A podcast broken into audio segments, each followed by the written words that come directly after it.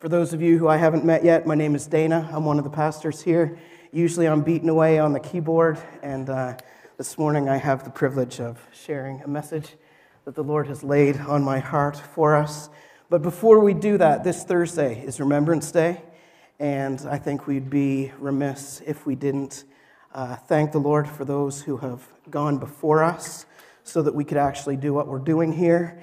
And as well, that we need to remember those hundreds of countries in which war is still ravaging their land.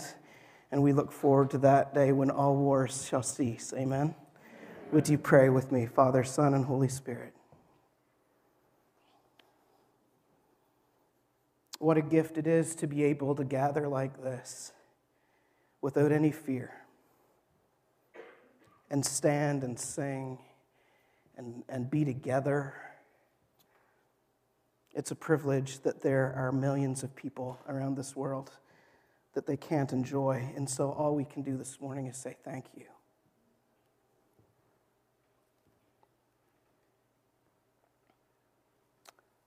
This coming Thursday is Remembrance Day in Canada, and we thank you for those who have laid down their lives so that we could enjoy the freedoms that we do. We pray that it would be a special day for veterans, that they would receive recognition for their sacrifice. We think of those countries in which war is still ripping them apart. Lord, we pray we pray that your peace would come and that your peace would reign and that the lion would lay down with the lamb, that the weapons would be beaten into plowshares. And Father, we just look forward to that day. But until that day comes, may you help us, your people, to be instruments of peace in whatever ways we can. So, once again, we thank you for this time. I pray, Holy Spirit, that you would use me this morning. I ask that whatever I say is true would resonate. Whatever I say that is false and fleshly, that we would recognize it as such and throw it away. We ask all these things in the name of Jesus, and all God's people said, Amen. Ethan, you can turn me down just a little, please, because I'll probably get a little excited, and that's going to be. Uh... Uh, here's, here's the type of world in which we live. As Jonathan gave his introduction about uh, announcements, uh, Ethan showed me on the computer, it came across. This is the Big Brother world. Phil Woodworth, I am watching. That's, that's, uh, so that's where, uh, that's how interesting things are. We can run, but we can't hide. If you have your Bibles with you this morning or a Bible app on your phone, I'd invite you to turn to the first book of the Bible, Genesis. Genesis chapter 15. We'll be looking there momentarily. A word, a message that I've entitled, You Can Take Your Pick. The first one is a little more wordy. It's called The Challenge of Faith in a Show Me the Money the World. The Challenge of Faith in a Show Me the Money World. Or you can simply call it Look Up, Way Up. That has about 20 A's in the middle of it if you want to get the spelling right. One of the philosophical lessons repeatedly revealed in the Bible is that as we journey through life here on earth, things are seldom, if ever, what they appear to be. Paul says as much in the 13th chapter of the New Testament letter of 1 Corinthians when he writes, Now we see things imperfectly, like puzzling reflections in a mirror. All that I know now is partial and incomplete a lesson which we deny or we ignore or we forget to our own peril. In fact, I would contend this morning that one of Satan's go to strategies, and we can trace this all the way back to the Garden of Eden, is his ability to direct our attention to the wrong things while keeping our focus away from things that are beneficial and life giving. This is manifested in one of my favorite Bible stories in the Old Testament. In the sixth chapter of the Old Testament book of Second Kings, the prophet Elisha and his servant find themselves surrounded by a hostile army. Elisha's servant is freaking out because he looks out the window and all he can see are the soldiers and the chariots and the reality of his impending death. Verse 15 What will we do now? The young man cried to Elisha. Don't be afraid, Elisha told him, for there are more on our side than there are on theirs. At which point the servant must have thought that his master was stark raving mad. Verse 17 Then Elisha prayed, O Lord, open his eyes and let him see. The Lord opened the young man's eyes, and when he looked up, I find it very interesting that it's not just enough to have your eyes open. The Lord opened his eyes, and when he looked up, he saw that the hillside around Elisha was filled with horses and with chariots of fire. Things are seldom, if ever, what they appear to be. Oh Lord, open our eyes this morning. Now, I understand how nonsensical stories like this seem, especially since the Enlightenment, when the scientific method became the primary means of evaluating and defining what is true. These stories are considered by many to be offensive to common sense. They're a blatant affront to a show me the money type of world, an ethos or reality in which what we see is what we get. Hebrews 11:1 defines faith this way. Faith shows the reality of what we hope for. It is the evidence, here we go, of things that we cannot see.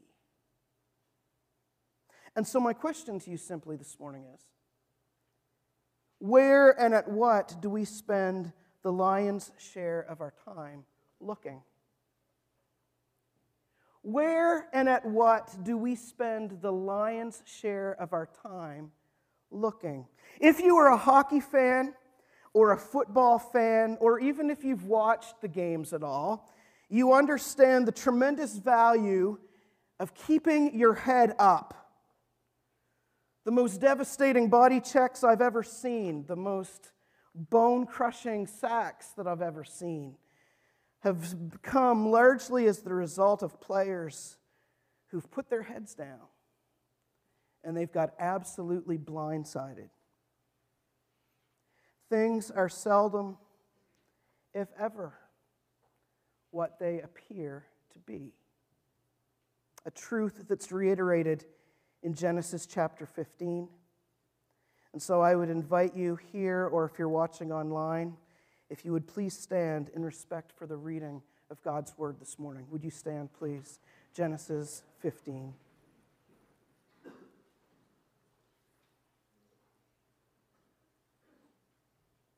The Lord spoke to Abram in a vision and said to him, Don't be afraid, Abram, for I will protect you and your reward will be great. But Abram replied, O sovereign Lord, what good are all your blessings when I don't even have a son? Abram's response to God's promises is eclipsed by what he does not have.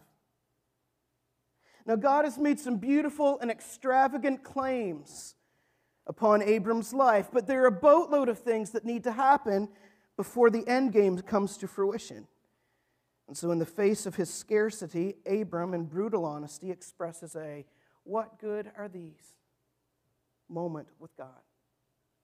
What good are all of your blessings when I don't even have? And you can fill in your own blank this morning. We continue on. You have given me no descendants of my own, so one of my servants will be my heir. And then the Lord said to him, No, you'll have a son of your own. And then the Lord took Abram outside and he said, Look up into the sky. Count the stars if you can. That's how many descendants you will have. And Abram believed the Lord, and the Lord counted him as righteous because of his faith. This is the word of the Lord. You can go ahead and have a seat.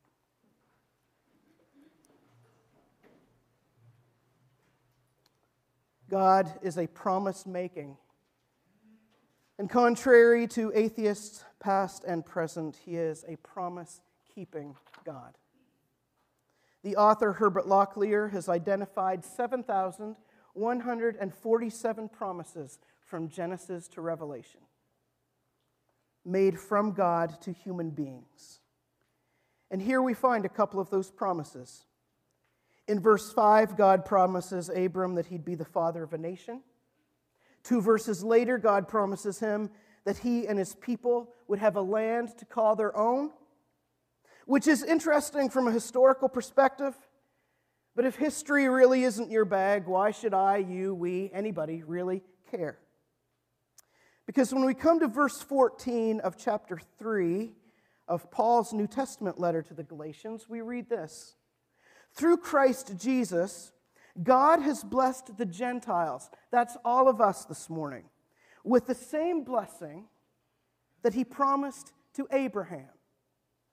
Verse 29 Now that we belong to Christ, we are the true children of Abraham. We are his heirs, and God's promise to Abraham belongs to us.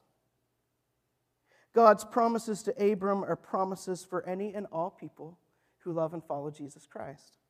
Meaning that, just as God promised that Abram would inherit a new family who would span the globe, we too are inheritors of that promise.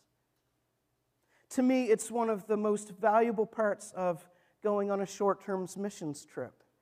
We get to understand in a concrete way that we belong to a global family.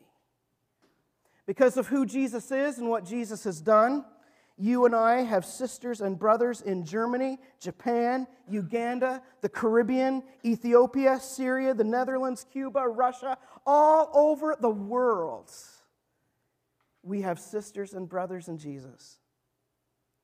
Used to sing growing up in church a little chorus that said, I'm so glad I'm a part of the family of God. A new family. Just as God promised Abram that his new family would inherit a new land, those of us who love and follow Jesus are also waiting to inherit a new land. A creation that lies in front of us, a utopia described in the New Testament book of Revelation, in which there will be no more death, no more sorrow, no more sickness, no more pain. And so we are heirs to a new family we are heirs to a new land because the promises to Abram are promises to us. So God layers mind blowing promise upon mind blowing promise upon his servant, and Abram quite naturally expresses his misgiving. O sovereign Lord, what good are all of your blessings when I don't even have a son? That's Abram's polite way of saying these promises of a new people and of a new land, they're really cool and all, but aren't we putting the cart before the horse? I'm not even the father of a child, let alone being the father of a nation. How in the world is this going to happen? Ever ask God, how in the world? Is this going to happen? It's the response of the unmarried teenage Mary, whom an angel had just told, Oh, Mary, you're going to become pregnant. You're going to deliver a baby boy. He's growing up to be the Savior of the world. And in Luke 134, Mary asks the angel, But how can this happen? I'm a virgin.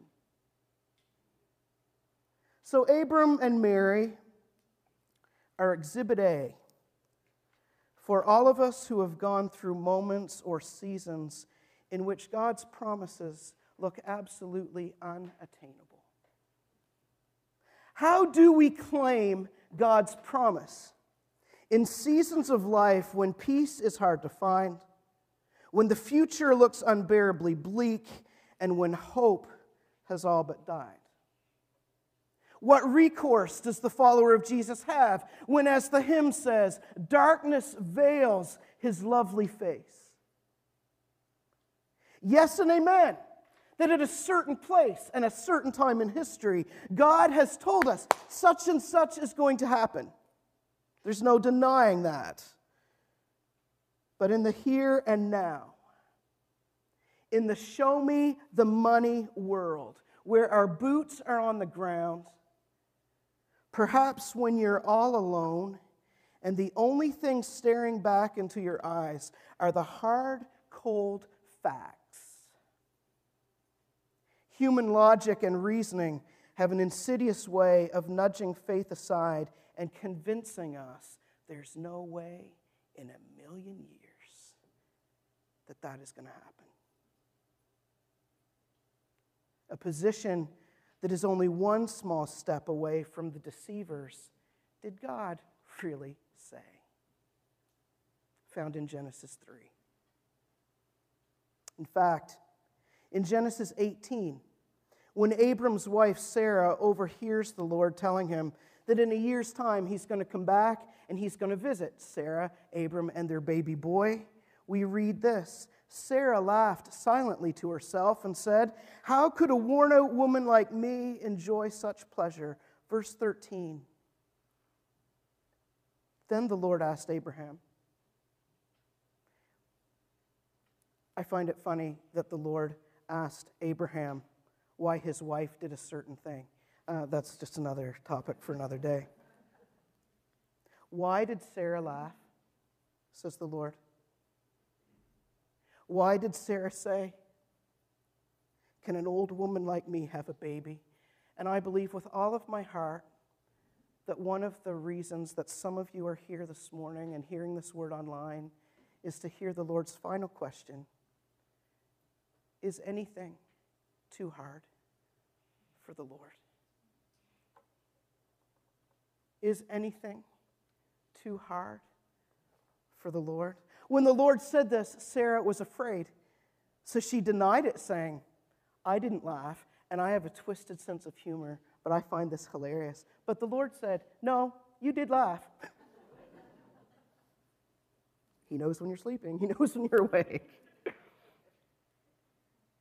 As God's children, how do we respond to the how can this be seasons of life?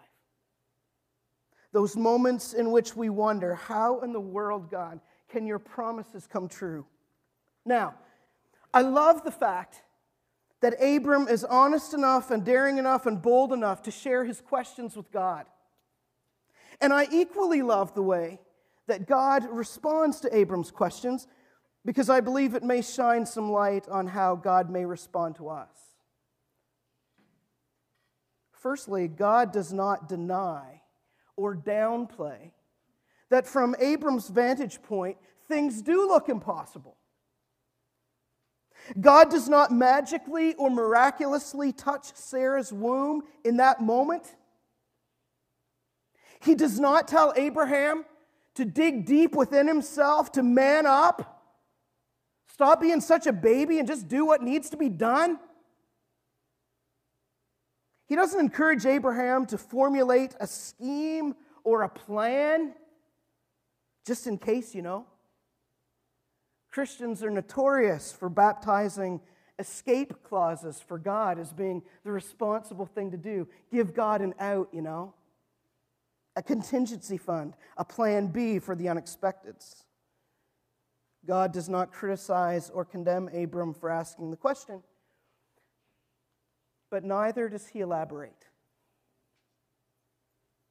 Rather than filling in any blanks, crossing any T's, or dotting any I's, he simply asks Abram, Walk with me.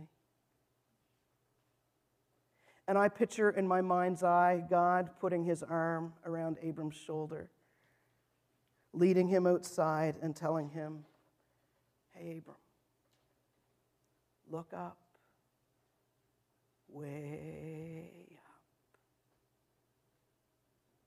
The Friendly Giant was a television show that aired on CBC from 1958 to 1985. It starred a giant called Friendly, a recorder playing rooster called Rusty, who lived in a book bag that hung on the wall. You don't know what you're missing if you haven't seen the show. It's grade A television. And a gawky but lovable giraffe called Jerome. Each 15 minute episode began with the camera panning over a detailed model of part of a village, a farm, a harbor, a city, and Friendly would narrate what was taking place at each site. Eventually, the camera would stop at the toe of Friendly's boot, at which point he would invite all of the viewers to look up, way up before letting down the drawbridge to his castle and inviting each of the viewers to come in for a visit, in which he always had a comfy place for us to sit. As a child, I loved the show. As a 49 year old adult, I love Friendly's invitation. Look up way up. I may be wrong. I'm wrong lots. Ask my wife. But the overwhelming impression that I get is that many of us, the older we get, either stop looking up altogether, or at very least, we radically decrease how much we used to look up. From an early age, our eyes become glued to our gadgets. In the last seven days, eight people have walked out in front of me while I was driving, completely oblivious to the fact that I was driving and that they were walking with their heads down. We are socially conditioned to avoid looking at other people in the eye lest we violate their privacy or encourage unwanted conversation. Therapists encourage us to mine and analyze the rearview mirror of our past, while at the same time, the 24 7 news feed fuels an unhealthy obsession about all of the uncertainties that lie out in front of us that we can't even see yet. And that's when we're not checking our side mirrors for the people and situations all around us. Our heads are on a constant swivel. But when is the last time that you looked up? For how long? Because I believe that the offshoot questions from that inquiry are equally legit. What happens if and when we don't look up? What are the benefits if and when we do? And, and more importantly, as God's children, can we afford not to? Because it is in that moment when Abram looks up that his father reminds him that our walk of faith is all about perspective. The lead pastor at Brooklyn Tabernacle, Jim Cymbala, rightly says this Satan wants us to focus on the problem, not the provider. He constantly points, here we go, to what seems to be rather than to what God has promised to do. Other than the biblical definition of Hebrews 11, one of the best definitions of faith that I have ever found comes from the South African poet and philosopher Gift Gugu Mona. What a great name. She says this Faith is a commitment to stay focused on the fulfillment of God's promises. Faith is a process whereby we hold on to God's promises because we know that He will fulfill each and every one of them. I can't speak for any of you this morning. Only one I can speak of with honesty is myself. But I constantly need to be reminded that instead of being overwhelmed by the problem, I should instead look up, way up, keeping my gaze fixed on God's plan and God's power. Scripture repeatedly points to this discipline. Psalm 121 I will lift my eyes to the hills, from whence comes my help.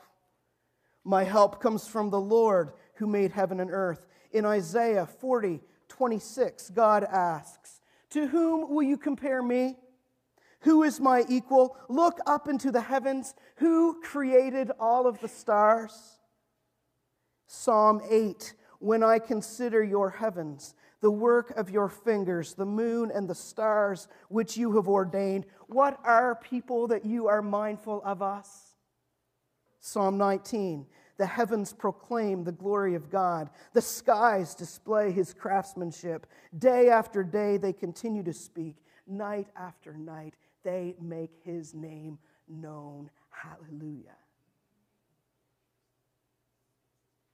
In the first five chapters of John's gospel, Jesus' closest friends had been with him when he turned water into wine, when he healed the dying son of a government official, when he caused a lame man to walk again. So that by the time we get to chapter 6 of John, and Jesus asks his friends where they could find some food to feed the thousands of people who'd been listening to him teach. In light of all of these mind blowing, illogical, irrational miracles that they'd seen Jesus do, we might be surprised by Philip's response for a little food. Jesus, said Philip, even if we worked for months, we wouldn't have enough money to feed them. Isn't it interesting, just as a side note, that the go to solution, even in biblical days, was more work and more money? Just saying. Then, Andrew, Simon Peter's brother, spoke up. There's a young boy here with five barley loaves and two fish. Now, if Andrew had stopped right there, it might have been okay. But he's so much like me, or I'm so much like him, or he's so much like some of us when he continued. But what good is that with this huge crowd? What good is that?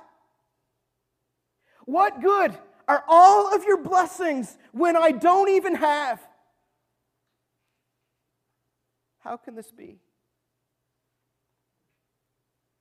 Like Abram, like Jesus' disciples. Nine times out of ten, I get lost and lose hope because I'm looking around instead of looking up. And before I know it, after allowing my gaze to be held captive by the things of this earth, I find myself paralyzed by the problem rather than seeking God's design. When Abram looked in the mirror, all he could see was a couple of senior citizens whose childbearing years were long gone. When he looked around, all that he saw was an empty nursery. When the disciples looked around, all they could see were thousands of empty bellies. They knew with one glance that there was no buns and things nearby. There was no takeout in the vicinity. The obstacles looked insurmountable. They naturally became overwhelmed by the problem. They were so disheartened with their human helplessness that when Andrew did find a possible solution, the cold, hard facts, as the disciples saw them, trumped their faith. Their tunnel vision blinded them from seeing everything that God was able, willing, and wanting to do. To the degree that they ended up scorning the very material of God's blessing. What good is this?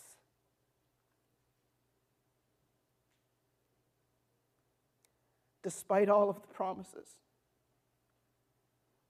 Abram without a child, the disciples without any food, Mary without a husband.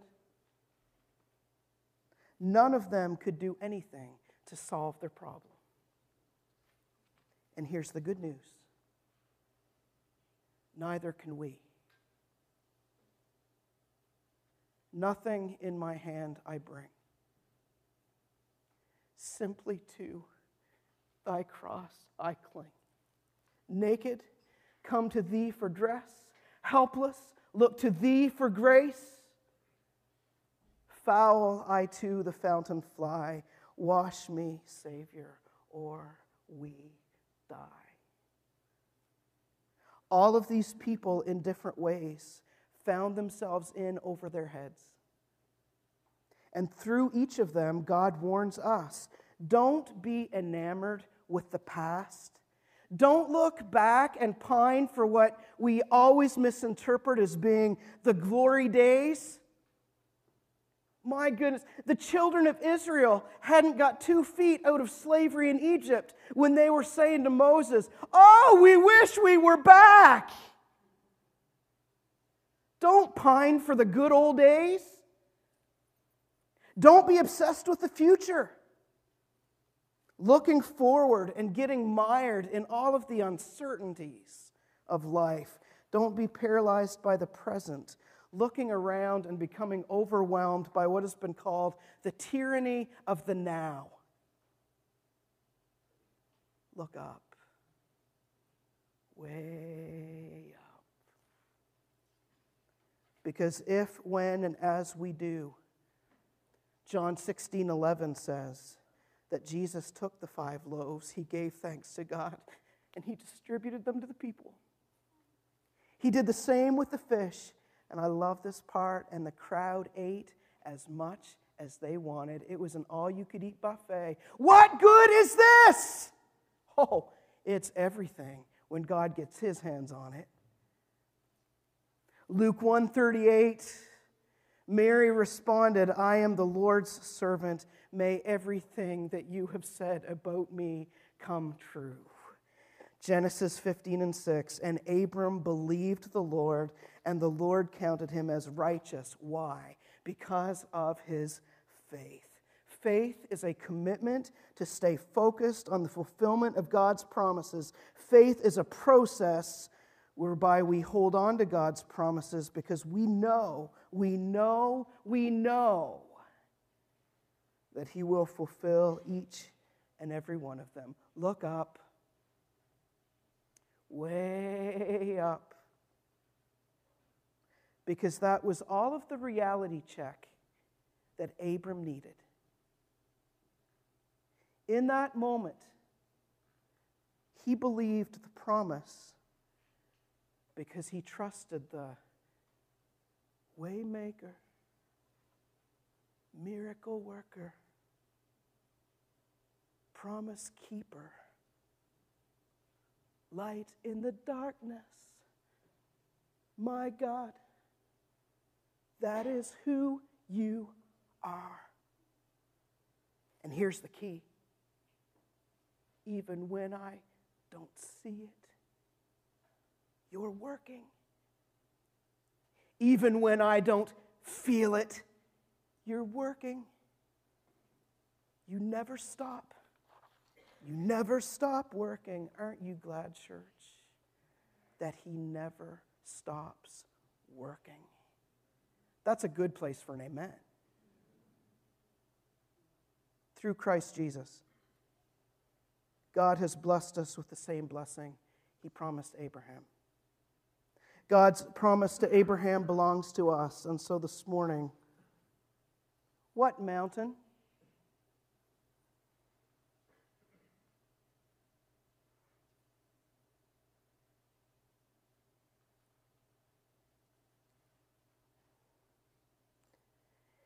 What? How can this be? Promise? Are you standing at the bottom of? In the face of what to you and I may look impossible, to whom, upon what have we been fixing our gaze? This morning's word is shared particularly for those of us for whom the enemy has succeeded in focusing our attention on what we don't have. Rather than everything that the good Father is for us. This morning's word is for any of us who are facing what may seem to be impossible, insurmountable odds physical, psychological, financial, relational, where it feels like all the cards are stacked against you or someone you love, where you're caught between a rock and a hard place, where you're damned if you do and you're damned if you don't. Over the years, personally, one of the most meaningful songs.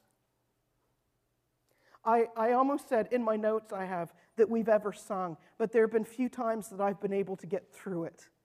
So I've let everybody else take it.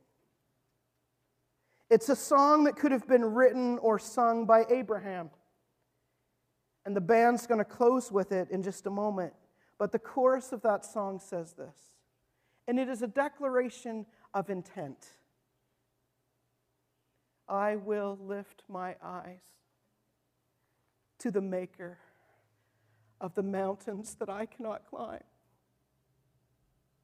I will lift my eyes to the calmer of the oceans raging wild. I will lift my eyes to the healer of all of the hurts that I hold inside. I will lift my eyes. I will lift my eyes to you. I'll ask Jonathan and the band to come back. Satan wants us to focus on the problem, not the provider. He constantly points to what seems to be rather than to what God has promised to do. My prayer for you this morning is that you will receive both comfort and courage in the promises of God. Philippians 4:19 says this.